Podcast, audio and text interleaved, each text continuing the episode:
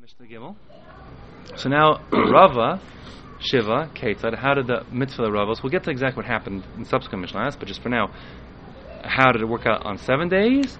So Yom Shvi Shel Arava Shechalios B'Shabbos, if the seventh day happened to be um, meaning Hoshana Rabbah, like today, happened to be on a Shabbos, so then Arava Shiva, then they do it all seven days.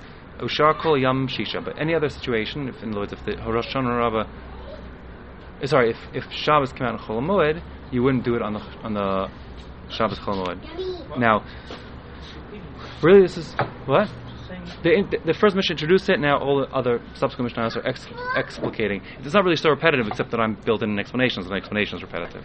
Okay. Now, um, really, the both these mitzvahs of lulav and with the arava are d'Oraisa. Lulav, of course, is in the pasuk. Arava is only halach from Sinai.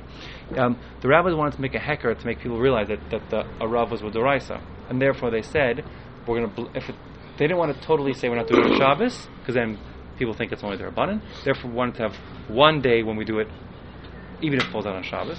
They could have done it on the first day, because that's the most chashav day, like you see from the lulav. But the problem is then they think it's not chashav. They do it on the they would do it on other. They would think it's just part of the lulav. So they wanted to make it separate and distinct. So they made it on the seventh day. Um, and they didn't do it on every day. They didn't just say, okay, fine, let's just do Arava all seven days, because there there shouldn't be a problem. See, when it comes to lulav, everyone's bringing their lulavim, so therefore people will be stupid and do stupid things and carry their lulav. But when we're talking about the Aravos, it's done by the Kohanim in the Beis HaMikdash, so that we're not afraid the Kohanim will make that mistake. We never assume Kohanim will be Machal Shabbos.